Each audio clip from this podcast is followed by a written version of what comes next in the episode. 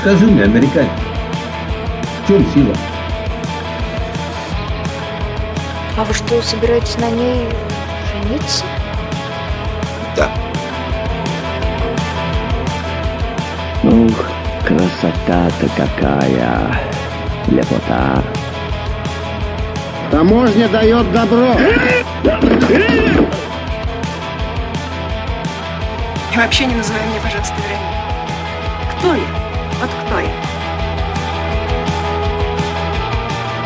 Отныне русской земле единый быть. Don't torture me, I can't live without him.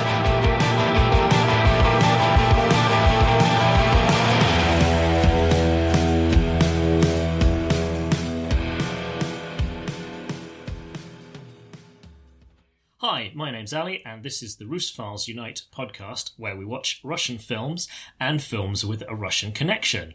As always, I am joined by a guest, and once more, I am joined by Lynn. Hello. Hi. Hi. Sorry, talking over you there at the end. That is quite Uh, alright. Can I say how nice it is to see you in person after very many months of not being able to see you in person? It is very pleasant to see you too, Lynn. Yes, yes, it's uh, yeah, it feels so long. It does feel so long. So, uh, yeah, after all the responsible social distancing, Yeah, we're um, now throwing caution to the wind. yeah, by this huge gathering of two, Two. people. Yeah. Editorial notes. Lynn and I recorded this episode back in August when UK coronavirus case numbers were considerably lower and when social distancing measures had been relaxed as well. Thought it was important to mention that. So, yes, anyway, what are we here to watch on this auspicious 50th episode? Fiftieth episode. Uh, we are. Yes. Uh, before before we say what we're going to watch, uh, for new folks, I, I feel like they should find out who you are. So, Lynn, tell us a little bit about yourself. Uh, I'm Lynn, hello, and I sometimes come over and watch Russian films with Ali. I have known Ali for quite a long time. Oh, like over half our lives at this point. yeah, I think, yeah, maybe two thirds. Anyway, Oh my it's been a while. Yeah. So yeah, sometimes I do that. Uh, I also co-host Gentlemen Don't Get Caught with Ali. Get a plug in there. A podcast that's broadly about the works of REM, the band. Yes. Yes. Uh, people know what REM is, right? I think so. I, I think they're they're pretty famous. Yeah, unless we're getting like a lot of very young people that are like don't don't remember. Yeah, don't I mean- remember the nineties. Uh, yes. Yeah. It's it's getting on to for like ten years since they broke up as well, which Yeah. is like Which makes me feel odd because I remember that pretty vividly. Mm, yeah, insane. But yes, so it's the fiftieth episode. So I thought we would we would toast to uh, fifty episodes. Indeed. Uh, before we toast, can I point Yes. out to all the listeners that it's ten past ten in the morning? it's fine. maybe it's maybe it's an appropriate drinking time where you're listening, dear listener. yeah, uh, that's true. yes. Um, also, I drove here, but I don't have to drive uh, for like another eight hours or so. So oh, you have maybe hinted towards what we're watching. So yeah, so what we're drinking is some Bielaya Berioska vodka, which is white birch vodka, and Okay. it contains birch juice because they thought vodka, it's not Russian enough. How can we make it more Russian? Let's put some birch juice I in it. associate birch. Is it like birch beer with sort of Pennsylvania? Ah, of yes, yeah, yeah, yeah. I mean, it's horrible. I quite like it. I mean, I mean, I like root beer, but I'm also, I'm Also also, like. I'm also married, as you know, previous listeners will know, to a Pennsylvanian. So you know, I've acquired some tastes over the years. Yeah. Um, I mean, I'd rather eat Scrapple than drink birch beer. Scrapple is good. Anyway, on that note, On that note, uh, these are very nice glasses. yes, I like them. yeah, they're very, they're very pretty. This the this is this is quite old vodka. This was a a, a bottle that is. Uh, it's not like it matures or goes off, so we're probably No. fine. But uh, I mean, it doesn't smell of anything, so that's meant to be a good alcohol. sign. yeah. Yes, so this was a present from uh, from some students. Uh, right, how do we do this? Um, well, this is the thing. Um, what you don't do is you don't say na zdrowie because Okay. that's not actually a Russian toast. Um, Right. what you normally do is a big long toast, but it's to something. Okay. Um, uh, and now I'm trying to decide what I can actually do, and I might have to edit around this. Um, given that we're watching War and Peace, right. I think maybe we should uh, we should t- toast to Leo Tolstoy. Sure. I'm, I'm, I'm up for that. yeah. Um, now I have to remember how to decline his name properly. I think it's I mean, I won't be able to tell. So, Yeah. although some of your listeners probably they can. probably will. Yeah. So, uh, right. So I think it would be Do we shot this or sip it?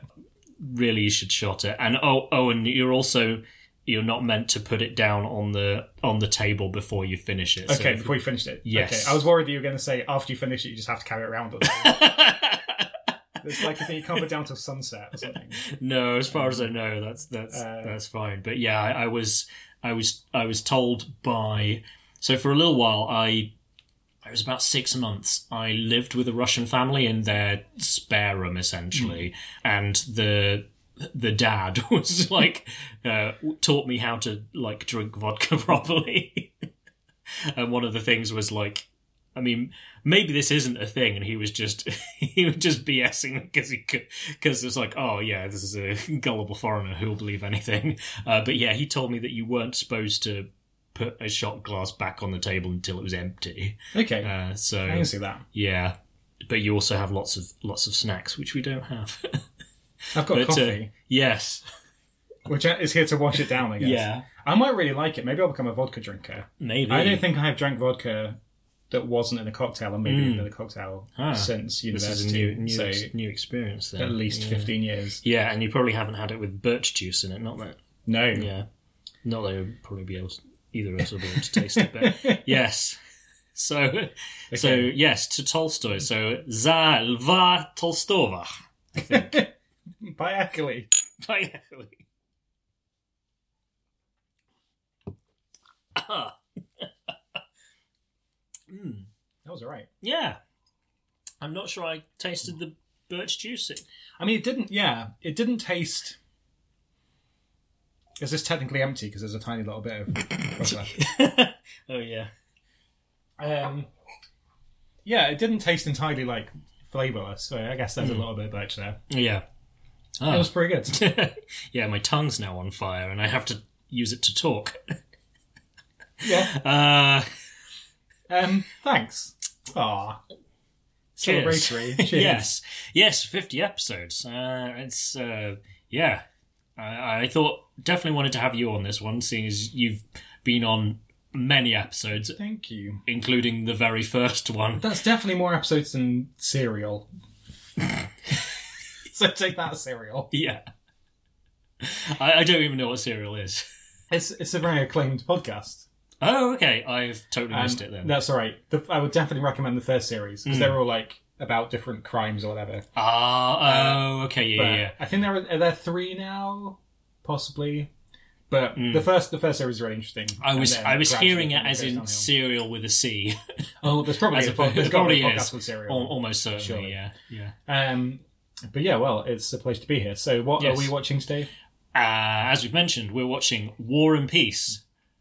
Okay, so this isn't the first time we've watched a War and Peace on this show. So this is a different one. Previously, Okay. we watched the Hollywood one from the 50s. So if you haven't heard that one already, go back and listen to it. It is a great episode. But yeah, this is this is the Soviet version from 1966, an auspicious year for English people. Yep. Uh, because it was the one time we won the World Cup. Um, yes, and it was directed by Sergei Bondarchuk, and we've actually watched two of his son's films, so I feel kind of bad because he, uh, Sergei Bondarchuk is. From what I've heard, I haven't seen any of his films, a much more renowned quality director than his son, who kind of makes, yeah, popcorn movies. That's the right way around, I guess. You want to watch the, the not so good ones first, because otherwise they're not ruined. Then they're not ruined by the better ones. yeah, maybe. yeah, neither Stalingrad nor Attraction got like massively high reviews from us, but but yeah. So this this is like I think it's 422 minutes, which It's quite a lot of minutes. it's That's a little over seven hours. Yeah, yeah. So we're probably gonna get on with this pretty soon. So it's going to be a little bit of a different format this time, in that we're going to after each like disc, we're watching it on DVD. Um, we're going to stop and do a short summary of what we've seen, and then you know a quick what did you think of it, and then we're going to carry on, and then we're going to do the big. I was going to say analysis. I'm giving myself too much credit. Um, but yeah, the big summing up at the at, at the end. But before we start, do you know very much about War and Peace at all? Uh, I know it's based on the book. Good. Hope you knew that. by Leo Tolstoy. That's Yeah. about. This is about the Napoleonic Wars. It is, yes. So that would be in the early 1800s. It is, yes. Yeah. Okay. Um, Um, I know it's epic. yeah, it's an epically long book. It's kind of like if you want an edition that you don't need like a magnifying glass to read, it's kind of getting towards 1500 pages. But yeah, I've read it. I read it when I was probably about like 21, 22.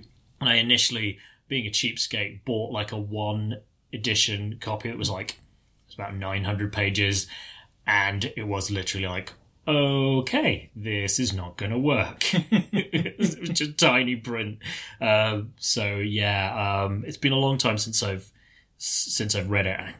It sounds awful, but it was only like coming across subsequent adaptations that I really got a handle on the the plot. Do you know how closely this is to the book? I mean, we can discuss this, I guess, later. I think I think pretty closely, just because it is as long as it is. The big issue that we had with the Hollywood apt- adaptation from the fifties, even though it is three hours, so it's you know it's in the epic film bracket, is that it's just they're trying to cram too much in and they end up rushing stuff. So I think it's quite faithful just from the fact that hmm. it, it's long enough to do that. I mean, I'm I'm sure they'll cut stuff out because it's a huge book, but um, I think a lot less ends up on the cutting room floor. Um, one thing I would imagine is hard to incorporate is that, like, every so often you would get a philosophical bit where Tolstoy stops advancing the plot and kind of goes into like an essay about his theories of history. Uh, like a big thing for him was that he really had no time for the great man of history theory. He was very much a like it's kind of trends and forces and individuals are kind of have their part to play, but it's it's hard to explain. It's mo- it's kind of like a collective Yeah. thing rather than you know great individuals. So yeah, um, so there's those kind of essay elements that I don't know how you'd incorporate it. A BBC radio adaptation from it's getting on for ten years ago did a surprisingly good job, as far as I could see, like giving some of those those ideas to characters in dialogue, which sounds super clunky, but the way that they framed it worked quite well. Uh, I probably banged on about the uh, the BBC radio Yeah, I need to adaptation it. I- on the I previous remember- episode. I remember being on and then not really listening to it. But Oh, it was quite an event because it was like I I seem to remember when they actually broadcast it, they just like it just took over Radio Four for like the entire day. Oh, okay. It was cool. like I think it's ten hours, so it's even longer than this, but it's so good. Also, it has the uh, late lamented John Hurt Oh. um, as um, as a. Can you have an important minor character?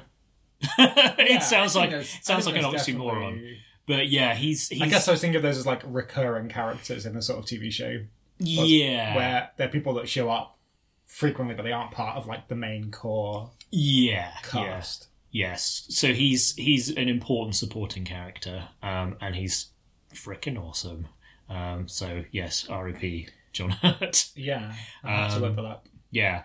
Um, so yes. So we should probably probably get on with the thing. That sounds good. Uh, I only skim read the Wikipedia article before coming here. Yeah. So what, what did you I only up? remember two facts. Okay. Three facts. One, it won. It's almost like Spanish Inquisition facts here. uh, it won Best Foreign Film at the Oscars and the Go- Golden Globes. that is, yeah. I didn't know about the Golden Globes. but yeah, I Um, did know it won. There were roughly 10,000 extras, which is Uh, quite a lot of extras. Yes. yes, you can't you can't just CGI a bunch of soldiers in in 1966. Uh, and the last one, because it was a dog fact, so obviously Oh, that yeah. was obviously that was one I was going to remember. Oh yeah. Which apparently there's a hunting scene that features borzoi dogs. right, yes. Um, and at the time in the Soviet Union, they were not a common breed of dog. Hmm. So they had to round. They managed to round some up from various different people, okay. uh, but none of them had hunted before, so they couldn't get them to oh, chase no. anything. so apparently they had to get some other dogs in to do the hunting, and then they just filmed the borzois at the very like last moment of the bit. Uh, that is a that is a great. I'm not sure that's a dog fact so much as a dog anecdote. That's, yeah, that's- sorry, that's- dog that's anecdote. awesome. So, uh, yeah, Yes, the borzois cool. are putting in less work in real life than it appears from the film. Nice.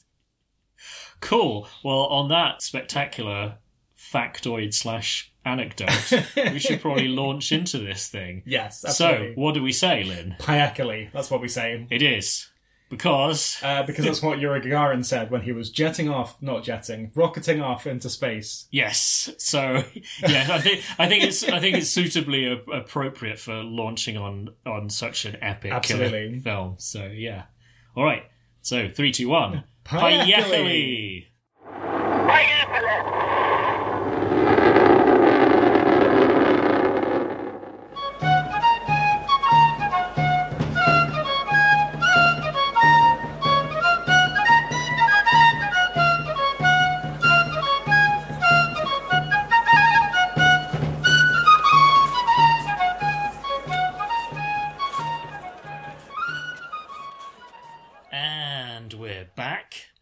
Lynn and I have just watched the first part of War and Peace. We're about two hours in at this point. Yep. Slim two hours. So, we're just going to give you a quick update on what's happened so far. Um, or, or Lynn's going to try. Um, so, what I thought we might do, rather than going straight into the plot, was asking who have we met so far? Um, I have no idea. That's not quite true. I'm really struggling to tell who. who is who? Yeah, who is who and what's their deal. Who would you say is the main guy See, yeah, it just doesn't feel like there is a main guy, really. at this point? Yeah. Okay. So there's a few like people that have recurred. Okay. So there's the guy that just got shot at the end. Okay. So uh, who's is he Prince something or a Prince? he is, yes. Prince somebody. He- he's Prince Andrei and Bolkonsky. yeah, I nearly said like Alexei, but Andre. Okay, Yeah. so it was close-ish. Yes. It says him. There's the guy that was in the red jacket at the start with the Yes. glasses. That's meant to be a lot younger than he looks. Yes. So that is that is Pierre. Right. Uh, yeah, Pierre okay. Bezukhov. Yep. Okay, I remember him. I was going to say his mate, but is his mate the prince? Yes. Okay, yeah. Yeah. So guy. so Andre and Pierre are like best Okay. best buds. See, if you had to say who was the main characters so far, I would say that those two are the main characters. Yes, and you would be right. Okay, cool. uh, other recurring characters, there's there's the old general. yes. Uh, you could you could be talking about several people here. the guy that just appears to be like falling asleep and like losing it a bit. Ah, that is Kutuzov, and it's worth mentioning that he's an actual historical figure, Okay. as is obviously Napoleon. Yep. and we've also met another general called Bagration, and he's also historical. But yeah, Andre and Pierre are fictional characters. Okay. Anyone else? I was, I was going to say there's the old count that died, who Yes. seemed important but was like hardly obviously in it. Yes, that is Pierre's dad. And Okay, I knew they were related somehow, but I couldn't, Yes. couldn't quite Yes. figure out exactly. But Pierre is that character's illegitimate son, so there is Okay. a big question mark over when Yeah. he's going to inherit, which he ultimately does. Okay, yeah, I, I got something that they were related somehow, and it wasn't clear whether he was going to inherit. But Yeah. yeah, that that was Yes. the key like bit that I'd missed. Yes. Yes, so Um, he so Pierre has inherited that Count Guy's money, and so he is now loaded. And then there seems to be like three notable female characters Okay, so yep. far. So there's there's the old uh lady that gave the prince the necklace, the icon. Ah, yes. So She's not old old, but like yes, uh, old relative to the girl with the doll that's like 14. yes, yeah, yeah. So that is Maria, who is Prince Andre's sister. Okay, yeah, I Yes. assume there was they were related somehow. Yes, So there's her, there's the young lass, yeah, the girl with the doll. the girl with the doll. Yes, that is Natasha Rostova. Okay, she keeps showing up. And the last one is the one that hasn't really said anything, just we keep flashing back to parties and Yes. people are like, she's very pretty. Yes, so that is Hélène, and she is just about to be married to Pierre. Okay. So I'm getting the impression that like you're finding the storytelling style a little Yeah, I'm finding it very hard to like work out really what's Mm, go like the very, very broad strokes you can kind of get. yeah. But like any real details, I'm Okay. just really struggling to. Okay, so those broad Like, strokes that we haven't already mentioned then are It's just the kind of overall, like the overarching setting of yeah. The Napoleonic Wars, and Napoleon has invaded Austria, Mhm. and that the Austrians have allied with the Russians Yep. to try and repel him before he gets into Russia. Yeah. How's that going by the end of part one? So Napoleon seems to be doing all right by the end of part one. Uh, Yeah. So the Russians are not doing great. So they there's a it's not really a victory, but a minor not defeat where they managed to hold off Napoleon because some of the Russian slash Austrian army has been cut off Yeah. uh, by the French, but then they managed to. The rest of the Russian army manages to hold off Napoleon enough for that army to largely Like retreat. largely retreat without taking significant losses.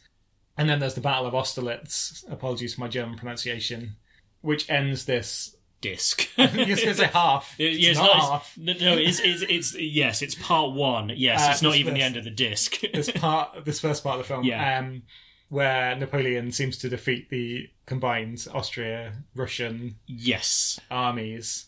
So, yeah, so defense of Eastern Europe is not going. I guess I guess Austria is Central Europe. Um, well, yeah, uh, going so well so far. yes. But yeah, a lot of the details are, are lost to me. But we've we've had some fun interludes. Oh There's the- yes, highlights. uh, so the marching soldiers they're marching through Austria start singing, which is fine. But then the the guy in front appears to be employed to sort of do jaunty dances yeah, while the rest of the soldiers are marching, yeah, uh, which was just un- unexpected. yeah. Another favorite thing so far is the like more junior of the two Russian generals, Bagration, changing hats. Oh, that was very good. Already wearing one giant hat, and then has like an aide who just comes to him with a different hat, which Yeah. is also giant and ridiculous. Well, the first the first hat is this kind of like fluffy cap thing. It's got Yeah. a peak, and then he switches it over to that more giant Sort of- like. It's a bicorne hat, I guess, isn't it? Yes, I guess it would be a bicorne hat. Yeah, it's the kind of the thing that if you think Napoleon or the Duke of Wellington, it's Yeah. that giant, which It's looks like era of military hats, I guess. yeah, it kind of looks like you've kind of like cut a pear in half and like stuck the top half on. It's unclear so far whether the guy that gives him the other hat is just like, well, that's his job, whether he's just like the hat guy, yeah, corporal hat guy. yeah, Um, so uh, I'm looking forward to more of that. yes, Um, I, it's an incredibly shot film so far. In Oh. addition to obviously the thousands of extras, just Yeah. all the aerial shots that I can't imagine in the '60s. yeah. Like I mean, even in Hollywood, I can't imagine people are doing them that often. yeah, and they're amazing. yeah, it definitely lives up to that phrase of like throwing just all the money at the screen. Yeah, it's yeah, it's stunning to look at. Yeah, I don't associate older movies necessarily with such a kind of kinetic camera. Like, there's always movement all the time. There's so many. Yeah.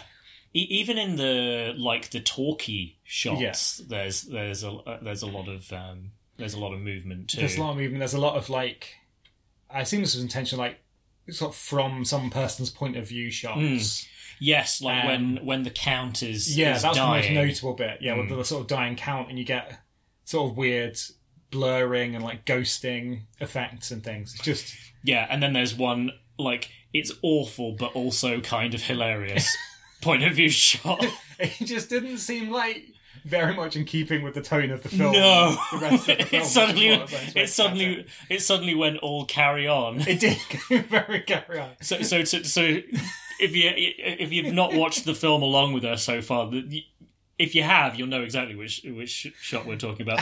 But the shot we're talking about is essentially Pierre is having a conversation with Hélène, who's his sort of like intended, but he has very kind of mixed feelings about.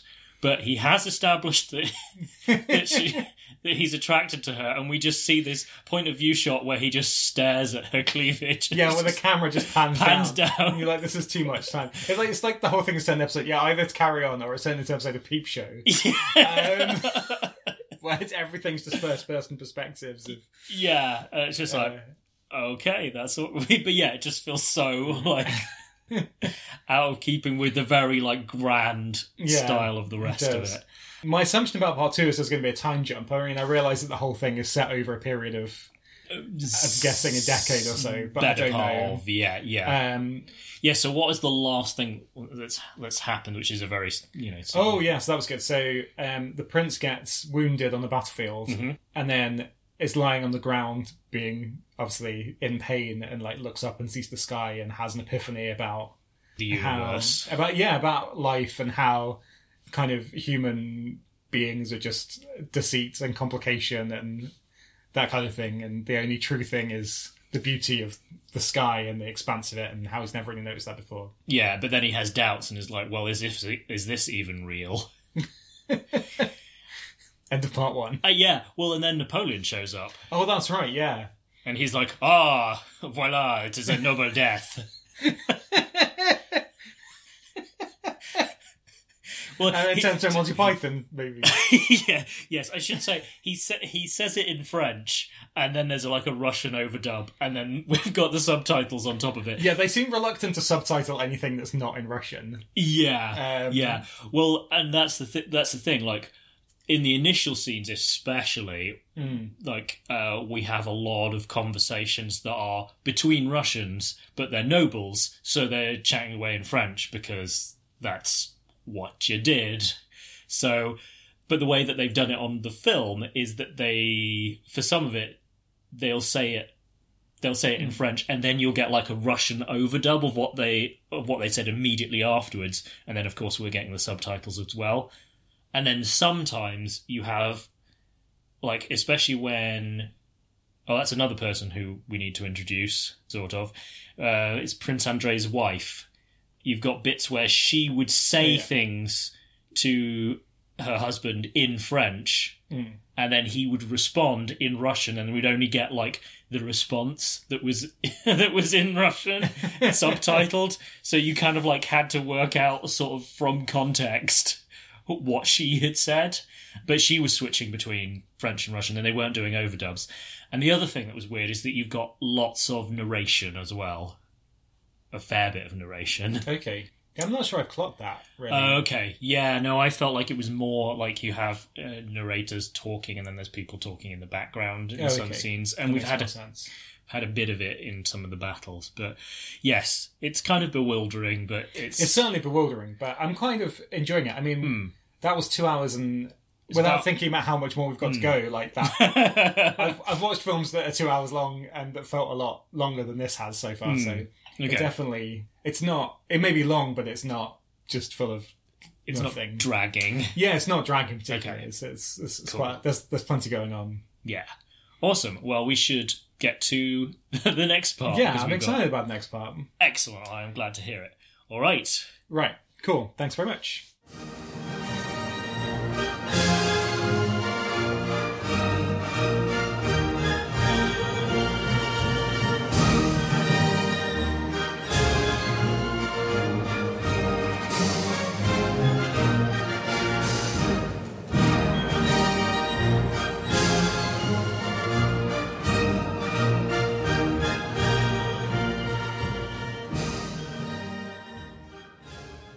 And we're back again. Lynn and I have watched part two. Although, programming note here.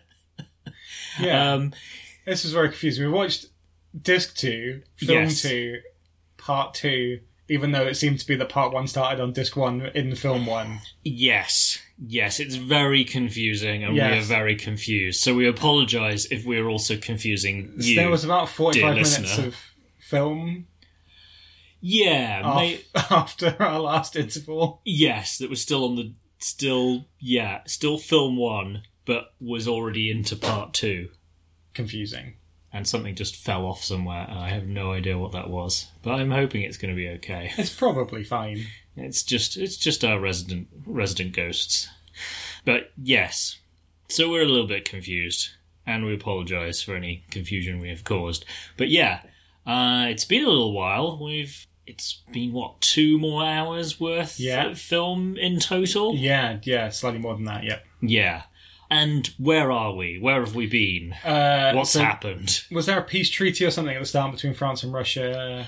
Yes. Napoleon visits the floating island of peace or something. Yes, in Tilsit, which I'm not even sure I know where that is. I have a feeling it might be in have been in one of the German states Okay, like at the time, but yeah, it may now be in Poland. I have no idea. Borders have moved a lot since, you know, the Yeah. Napoleonic times. And then there was like an hour and a half of people kind of falling in love or not falling in love and arguing with each other about whether they'd fallen in love or not. Yes, be a bit more specific.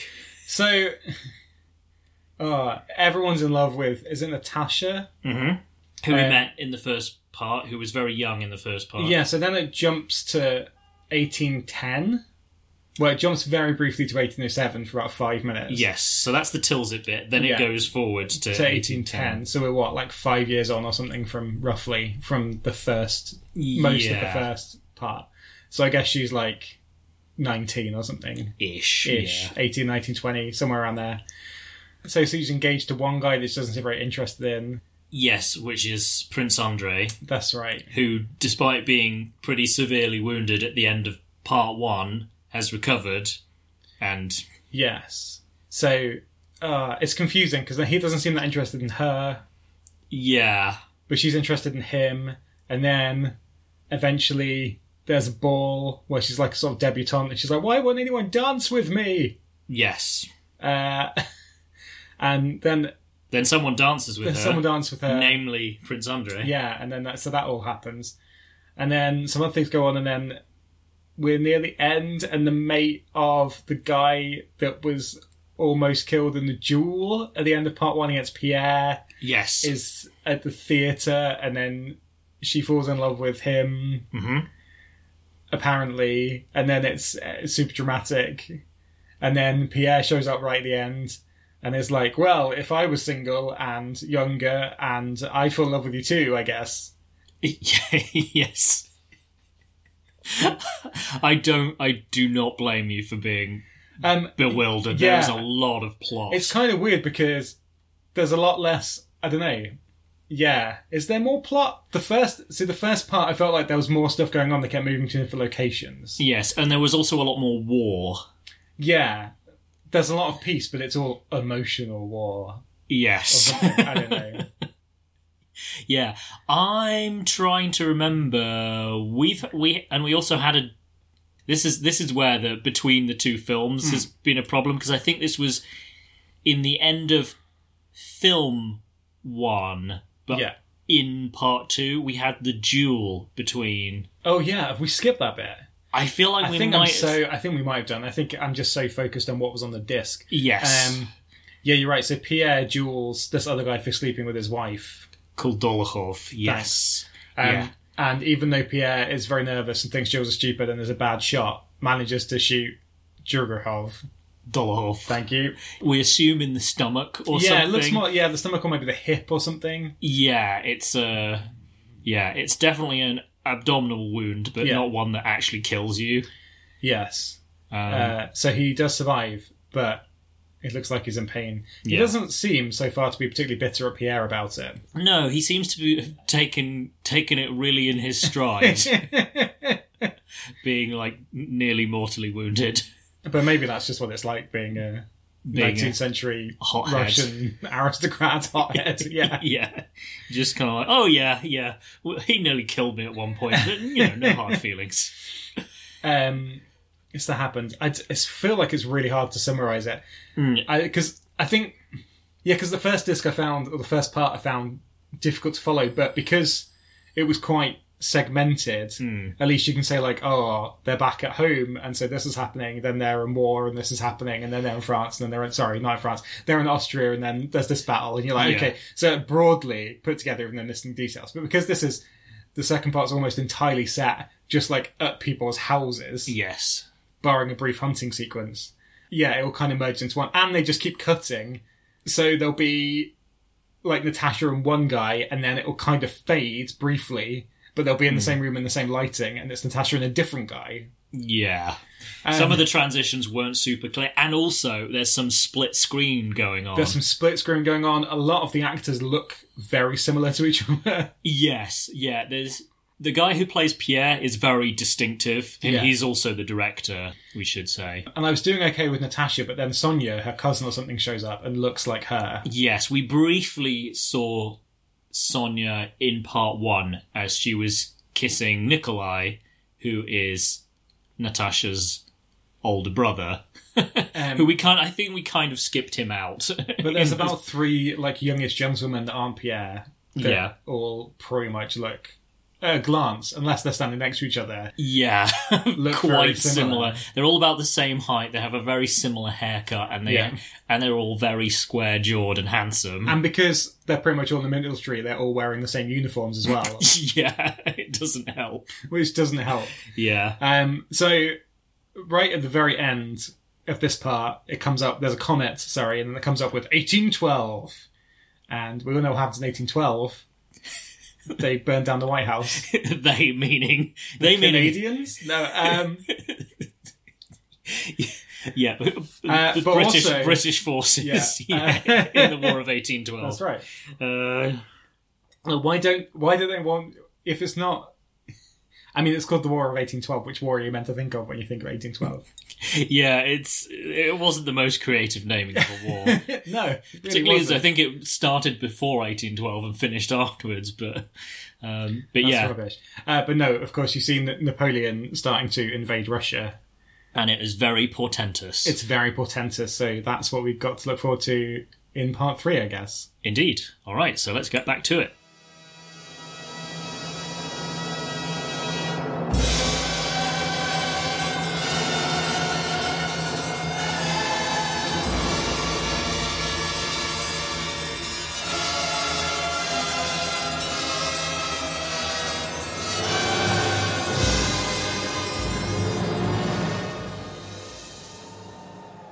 Hello, dear listener. We are back once again for our penultimate section of this podcast.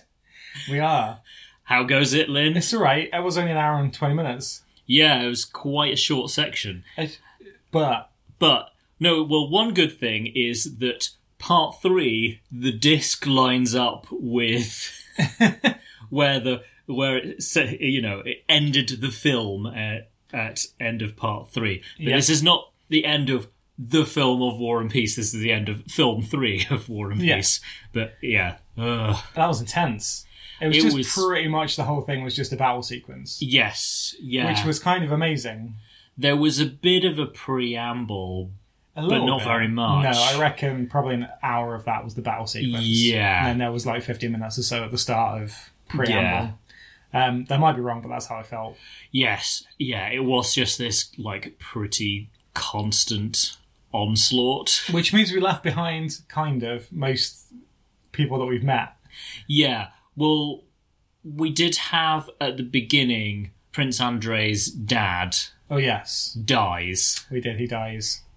I mean, he goes like kind of progressively sort of like dementia y, hmm.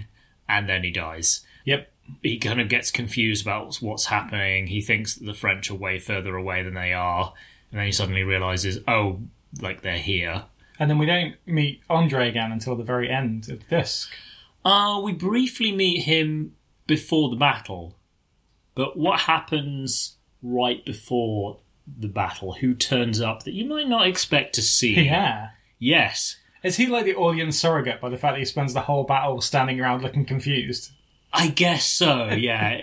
I mean, it, it's a thing that happens in the book, and it's just very random to see it on screen. Yeah, that bit didn't really make.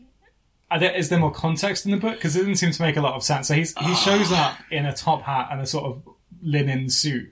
He looks so ridiculous. He looks so out of place. And then just kind of stands around by some cannoneers. Is that what they're called? People that fire cannons for most of it. Just Yeah. chatting to people.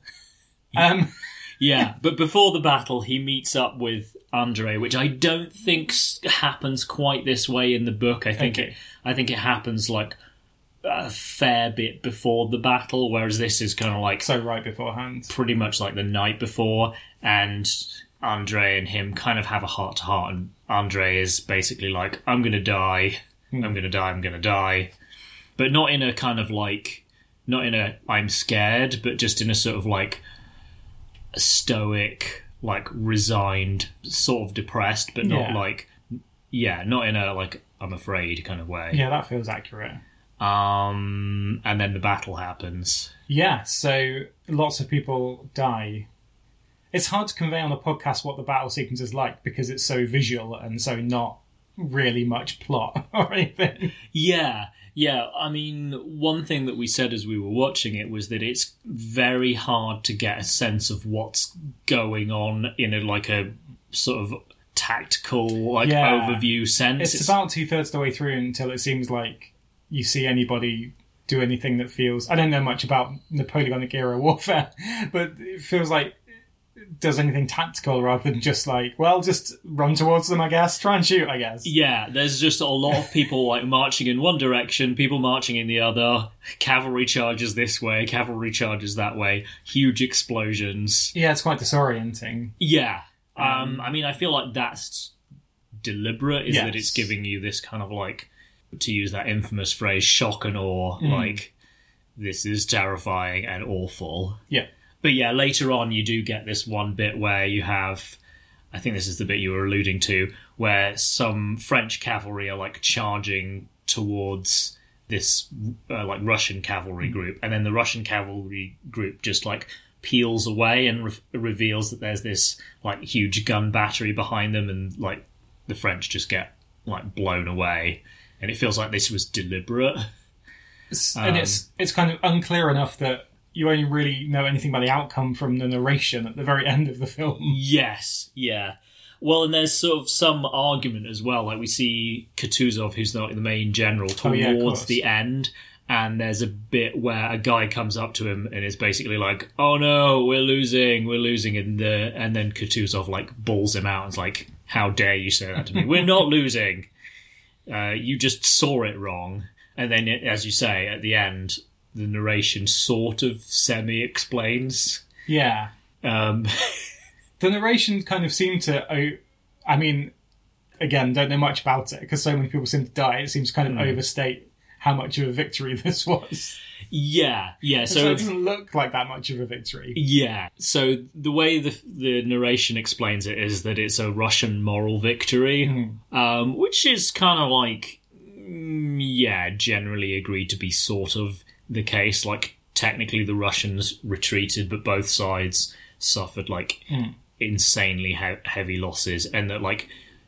Technically, it's a victory for the French in the sense that they continued to advance, but it's very much like a Pyrrhic victory because they lost a lot of men and kind of momentum and morale and like yeah but yeah the battle we, sh- we should i don't think we've mentioned um, is the battle of borodino and it's like one of the most famous battles of the napoleonic war. But yeah it's incredibly impressive very bewildering and Yeah, we were speculating how long it took to film. I have no idea, yeah. But it must have been a lot. yeah yeah yeah. Like we have some of these kind of like swooping shots where the camera just kind of like dives into the middle of the action and then a lot of it is just like the scale of you just hmm. have like the whole widescreen filled with yeah, just either thousands troops of people. marching or cavalry charging and like you have people standing on hilltops and all this stuff happening down below them and you just go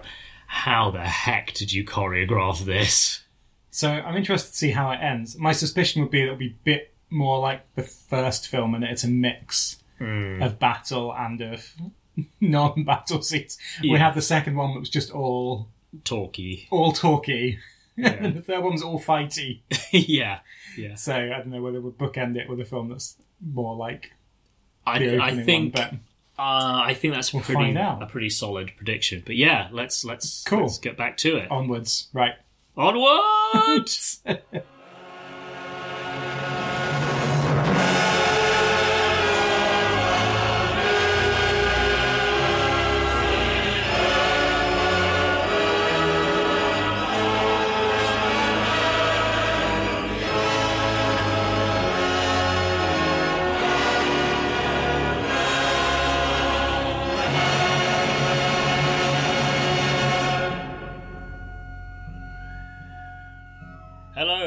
once again, and we are back for the final part of the episode. Hi, Lynn. How are you doing? I'm okay. I've had a second wind. If you've asked me out after the third part, would have been knackered. yeah, uh, I, I I must admit, I was I was definitely uh, definitely flagging and feeling pretty like, if you'll pardon the pun, shell shocked. um, yeah. so, what has happened in the final instalment? Well, I was trying to think of like a Les Miserables Moscow pun, but I couldn't really get one. Because it all gets very bleak, and Pierre's walking around like he's an impoverished man in Paris, as the French are there Yeah. burning down Moscow. yes, Um, seems rude. Yeah, yeah. I mean, it is it is ambiguous both from history and this version. Like, who did it? Oh, what do you mean? Like, whether it's deliberately like the French burning down Moscow, or whether it's the Russians like burnt it down as a kind of like screw you guys Oh, yeah. on the way out the back door slash whether it's an accident i think i think generally the consensus is that it was kind of an accident that it's just you have a lot of drunk people like running around the place and moscow at that time was very wooden i mean you see lots of stone cathedrals but most of the buildings were mostly wood so you know I can believe that there was a combination of all three of those things. yeah, yeah, yeah, yeah. Um, I mean, I know there's one version that is like the the Russians were just kind of like, do you know what? This is so much like to the death, Hmm. but we're just going to burn our own like second city down just to spite you, Napoleon. Um, Um, but yeah, so then what happens? well, he narrowly avoids death. He does, yeah. And then they're kind of they're captured by the French, aren't they? Him and a load of other people. Yeah, basically arrested because Yeah, and then they're kind of dragged around the place. yeah, and then there's a like essentially a firing squad. Yeah, there's a fire squad. He makes friends with a peasant with a dog. Yep. Then, then you know what? I can't really remember the next bit between that and then the French invading the rest of Russia in winter, and then Well, they're basically leaving Moscow. Actually, they just they decide at a certain point, uh yeah, this isn't working out, and they decide to leave before the winter really sets in. Which that doesn't necessarily come across from the film, but that didn't really work. Well, it doesn't come across that they're trying to get out before the winter sets in. no, It's just they're leaving, and the winter's, you know, sorry guys, too late. It's really cold now. Yeah, So is it a bit of a blur? yeah, it is a bit of a blur. And then I can't remember the last bit, and they're leaving, and then there's lots of people die, and all the horses die because it's winter and it's mm-hmm. terrible, and then they surrender, and then the old half-blind general pop- pops up again Yes. to accept their surrender and was like, "Yes, thanks everyone for helping out with defending Russia." Yeah. Does anyone else who's important die? The prince dies. Yes, Prince Andrei dies, having dies. got wounded in the last bit. Yep. I feel like I- somebody else dies. Yeah, a couple more, couple more people die. So Pierre's wife dies off screen. she does. Yep. Uh, oh, what's the duelist's mate? Kinderloff. Ah, Kinder surprise. kids are surprised. Uh, Kuragin, he actually died. He actually died in the last, at the end of the last Okay, bit. yeah, that yeah. He it. he had Yeah, he I had thought his, he died at some point, I couldn't Yeah, yeah. time. Prince Andrei sees him getting his leg chopped off Okay. when he himself is like on a stretcher kind of thing. But also the peasant with a dog that Pierre befriends Hmm. very briefly. He dies. He gets shot by the French because he Oh. can't keep up. And then also Natasha's youngest brother. Um, Oh yeah, he dies because he joins the army. He does join the he army. He looks like he's about twelve. yes, against then- his parents' protests. And Then he's on a horse waving a sword around, and one of the other officers is like, "Wait for the infantry to get here," and he's like, "Ah, sod that! yeah, I'll just gallop right into the French," uh, which doesn't work out great. Yeah, yeah. It, t- it turns out, turns out, cavalry charging into like defended, uh, defended gun positions, not a good idea. No, with no support because you haven't, you couldn't be bothered to wait around. no. Yeah, his death is kind of like honkingly foreshadowed. It's like, oh, you were, you were such a goner, mate. um, but I mean, it's very sad when he dies. But Yeah, it's like a, it's quite an impactful scene, and yet at the Mm. same time, it's sort of mixed feelings because you're like, you are being a bit dumb. everyone told you to be careful. It's like, no, It's like you didn't have to do this. You you're not you're not some poor guy that's been conscripted. Um, no. And then who else? I think that's I think that's it from the like the so. The main lot. characters. Yeah. Um So we haven't got to the very end no. where Pierre returns Yes, from after the French have left. Yeah. Also we missed out a thing. Like he briefly wants to murder Napoleon. Oh yeah, I thought that was just an underlying plot point. Yeah. I thought they were going to do more with that because in other versions they spend more time on it. But yeah, he briefly like mentioned like he briefly mentions he's going to murder. Oh, that's right. When the French he speaks to some French officer like invades his house, and then they end up having dinner or whatever, and the French officer's like, "Oh yeah, yeah, yeah Napoleon's showing up tomorrow." yeah, it's like, "Napoleon's coming here," yeah, and Uh, then he kind of like thinks to himself, "I am going to kill him." and then enacts this plan the next day by walking up to a French guard and being like, uh, "Yeah, can I come in?" It's like, "No, All right then. fine." Yeah. um, then that's Yeah. the end of that subplot. Yeah, um, in other versions, there's there's much that's dwelt on much more, and there's this whole business where Pierre, like through this really really tortured logic and some numerology, figures out that if you calculate the values in like Napoleon Bonaparte. It somehow uh, comes to six six six, the number Okay. of the beast, Right. and then he like makes his own name also add up to that, and that means that he's going to like save Russia by killing the Antichrist I mean, Napoleon. we can all come up with stupid justifications for our bad ideas in life. So yeah, I, I wonder whether they just went. Uh, this is a long movie anyway, so we'll just ditch that really ridiculous thing. That's true. Uh, so he finally comes back to Natasha, who of course now is single, and Pierre is also now single. Yes. Because everybody they love is dead. Mhm. And then they just have a flashback.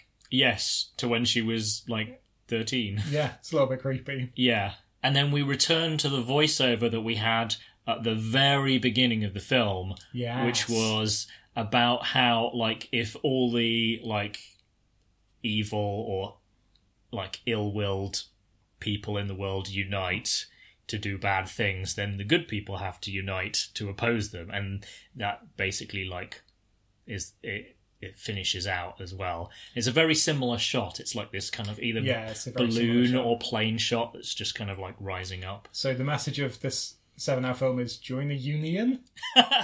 I don't know. Um, I mean, that's that's that, that sounds like not wholly out of uh, what a film made in the Soviet Union would would be. Although, yeah, obviously, like, yeah, labor unions didn't work quite how. No. Um, yeah, so we didn't get because it almost went a little bit magical realist for a moment, not quite. When the young, when Natasha's younger brother is having a dream the night before he goes into battle, Yeah, and then I thought his horse was talking to him, but it turns out it was a guy that was standing behind him and not the horse. That was my own fault. it's a Um, long film. It's But yeah, to. Just thought it was gradually going to turn into like Inglourious Basterds, and he was actually going to kill Napoleon. yeah, It's like Yes. an alt history. yeah, yeah, yes. Thankfully, Quentin Tarantino did not direct this, and therefore, Surely that's his next next project. I mean, I wouldn't put it past No. him with his levels of hubris. Spe- although, speaking of renowned directors, brilliant segue, but Peter Jackson must have seen this because it feels like some of the battle sequences, particularly in Return of the King, seem Yeah. like they're very much a like lot of the Rohan stuff, and yeah, Yeah. definitely. So we've kind of summed up the end of end of the plot. Mm-hmm. We've made it to the end of this monster film. I think the version we've watched isn't the longest version out there. It was this one was about 400 minutes, and it Yeah. turns out there's like a 420 something minute one out there. So yeah, I feel like we've. I feel sad because it's like we haven't seen the fullest version. On the other hand, that was still, you know, That was definitely, if we're counting all those four parts as one film, that was Hmm. definitely the longest film I've ever seen. Yeah, I want to say there's a Béla Tarr film. I think it's Satan Tango. I don't know how you pronounce it, but Okay, that's that's like yeah, Hungarian film that's from like the mid '90s. That's similarly gigantically long. But yeah, this is the longest thing I've I've ever seen, and yeah, it's pretty freaking exhausting. But I'm still really glad I I saw it. Yeah, I'm glad I saw it. I get the impression that you found it a bit of a struggle in terms of like following the plot and characters. Yeah, if I'd been watching this by myself, I would have really struggled. Hmm. Like it was only be- mainly because you and your partner were here and Yes. knew more of the frequent guest Carrie. yeah, like knew more of the basic plot because Hmm. I think it does a pretty bad job of yeah. explaining a lot of things. Yeah, which it feels really bad because I feel like I don't want to mark it down because it's such an epic, impressive film. But yeah, you're totally right. There are shortcomings in terms of like Which I feel somehow is less excusable than a seven-hour film. I know that there's a lot, still a lot of things in it.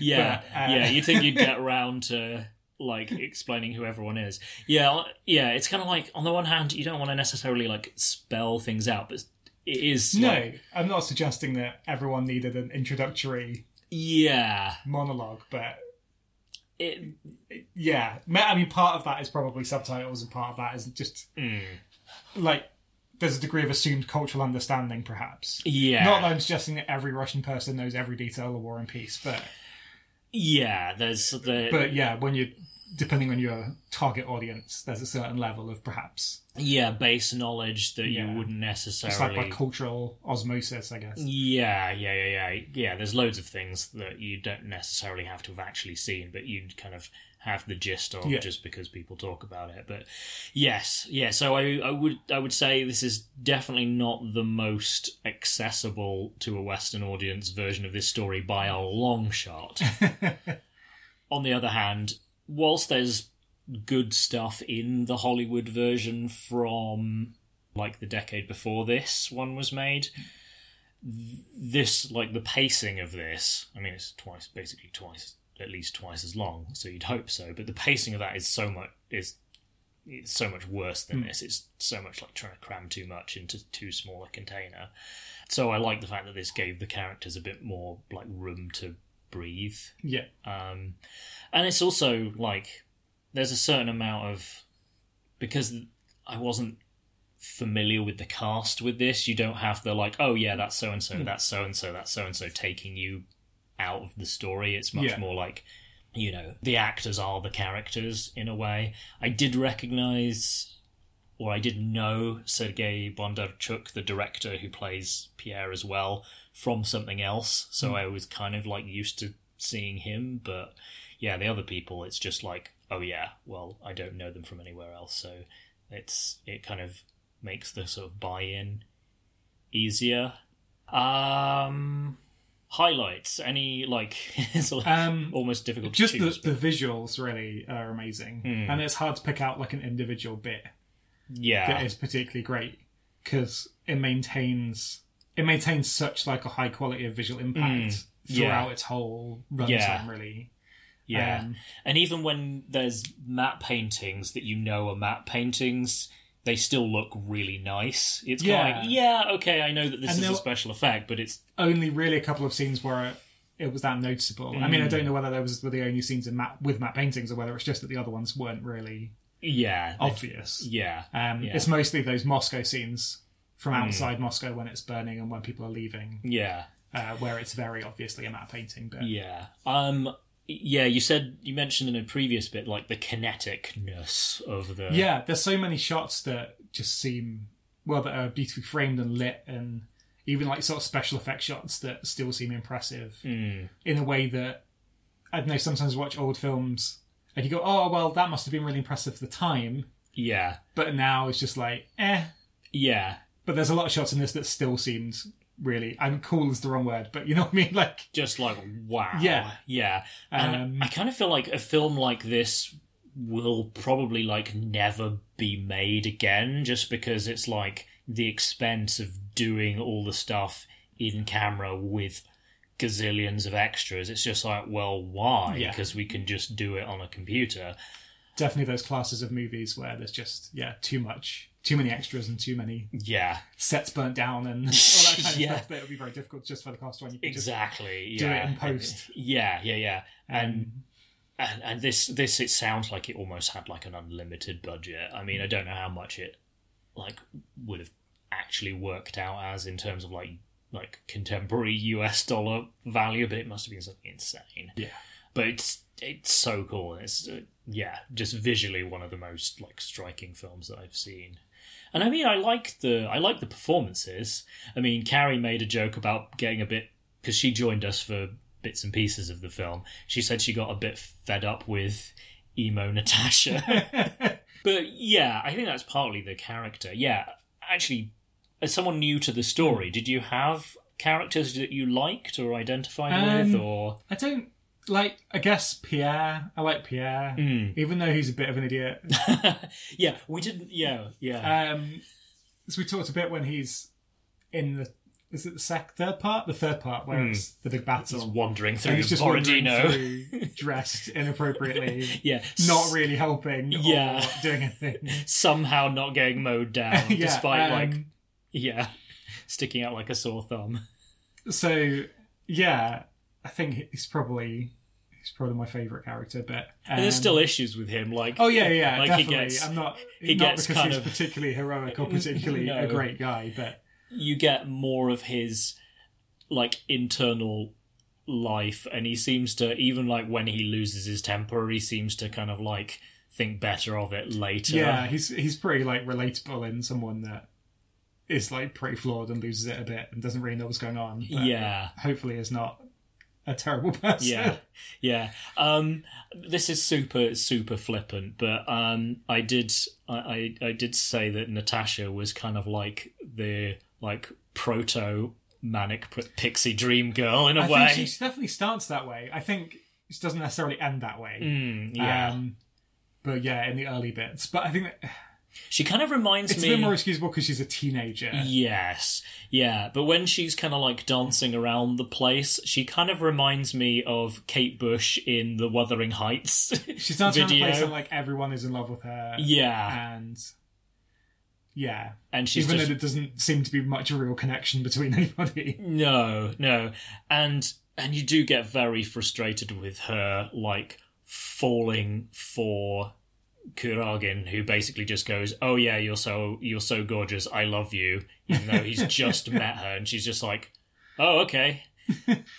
I'm the happiest I'll ever be. You're like, Yeah. okay. yeah um and that uh, having spent the last you know goodness knows how many minutes of screen time kind of like mooning over over andre and how lovely he is and then he goes away i mean you do get like for someone who's in their teenage years to have to wait for a year for something is super tough. Yeah, it's hard def- as an adult to wait for, wait for something that long but Yeah, years definitely feel longer when you're a teenager. yeah, because it's it's a larger proportion of your whole life. But yeah, yeah, it's um, yeah, but you are kind of like, oh, for goodness sake.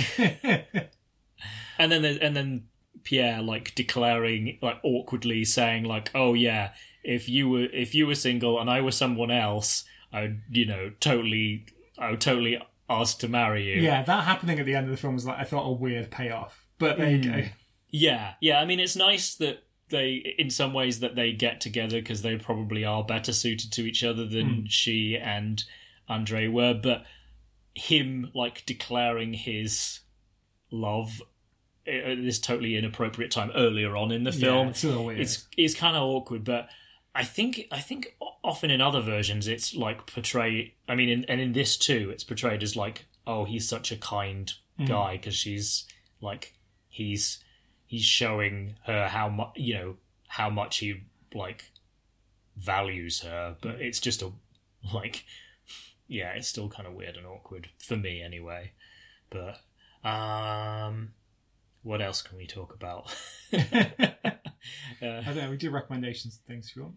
Yeah, yeah. So, would you recommend this? I mean, it's a big time commitment. I think last time we talked, we watched something that was not great, but it was short. What was it? I can't remember. Oh, it was a Russian youth. Editor's note. Uh, spoiler alert for what's coming up later this season, I guess.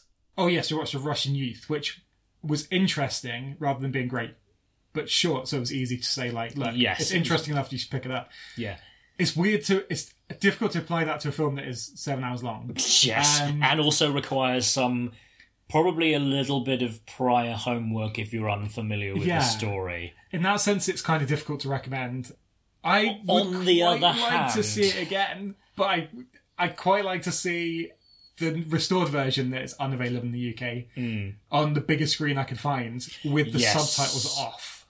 Mm, really? Yeah, because I didn't really understand what was going on anyway, Mm, and it's such like a visual thing.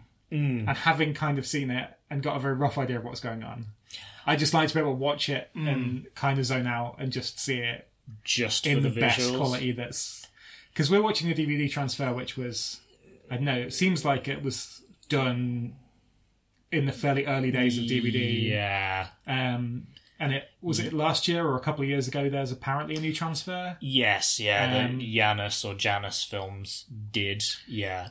Yes, it was actually like seeing the trailer for that that was kind of like I knew about this version anyway, but that was just kind of like, oh my goodness, I have to see this Because this. still looks great, Hmm. and I can only imagine, but it's a bit flickery, and some of the colors are a little bit. Yeah, seem a little muted or something. or yeah. But yeah, like I would love to see it on a massive TV on Hmm.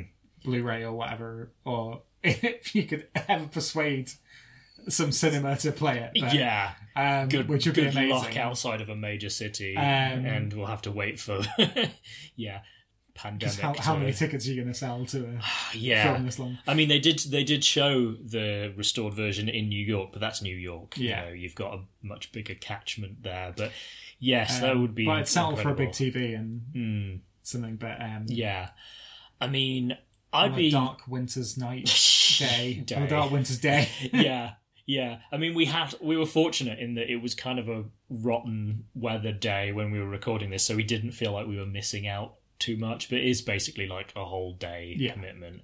I'd be interested to see this without subtitles as well, just because like my Russian is a combination of like my Russian is you know yeah most hmm. of the way there and I also know what's happening, so I'm so I'm not like, oh, who are you? Like I'm not listening to the dialogue to figure out all of those details. I can concentrate a bit more on the nuances.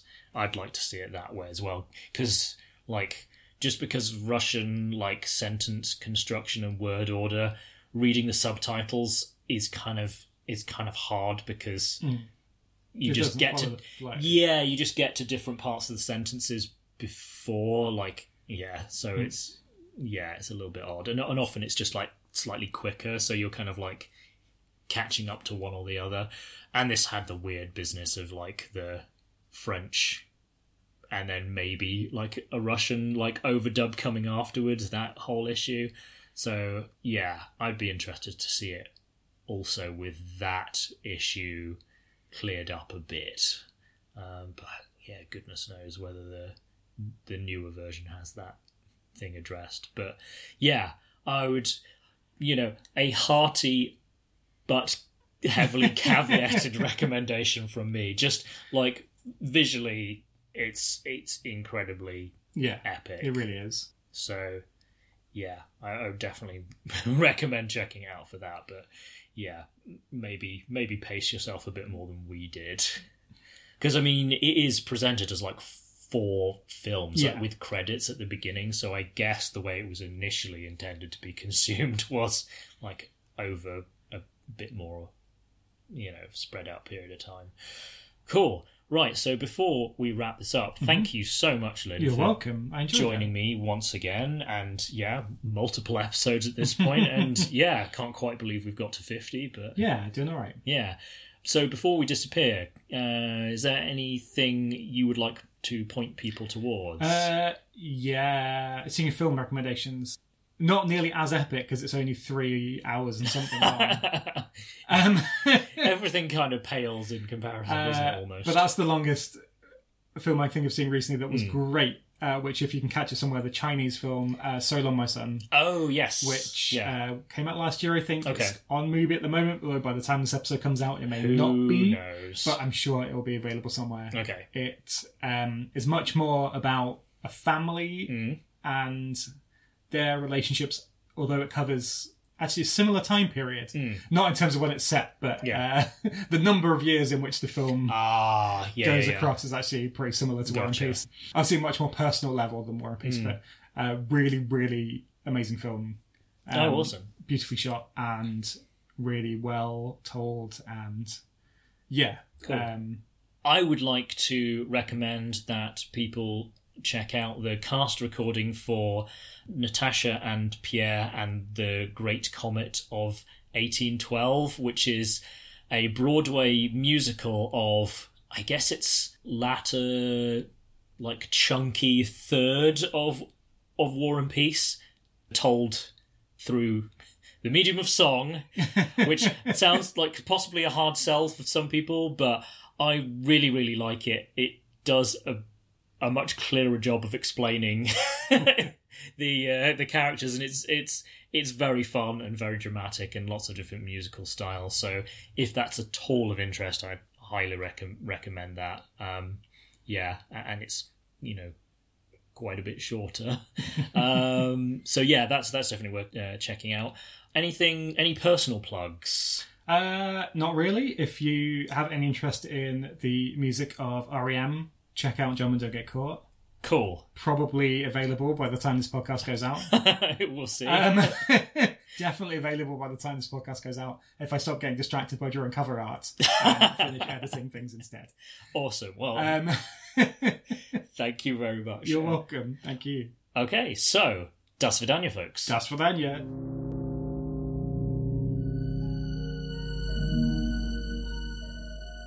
So that's it for this episode, but before I go, I'd like to thank Sasha Ilukovic and the Highly Skilled Migrants for the use of their song Cold in our intro. You can find that song and the rest of their back catalogue on Bandcamp and Spotify. If you're enjoying the show, please consider supporting us by leaving a rating at Apple Podcasts or at podchaser.com. That second one, Podchaser, even lets you rate individual episodes, so if this episode particularly stood out to you, you can let other listeners know that you enjoyed it. Recommending the show on social media is hugely helpful as well. If you can spare a moment or two to do that, it would really make my day. Thank you, thank you very much. Speaking of social media, please find us and say hi on Facebook, Twitter, or Instagram. You can also drop us a line at russophilesunite at gmail.com. Thanks again for listening, take care of yourselves, and bye for now.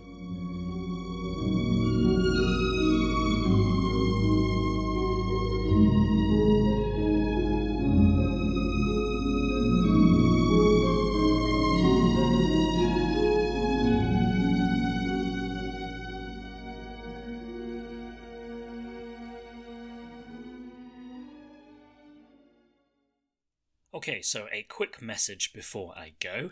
If you're enjoying the Russophiles Unite movie podcast, there are a couple of ways you can help to cover the cost of running the show, if that's something you're able to do. The first option is donating roughly the price of a cup of coffee on our Ko-Fi page.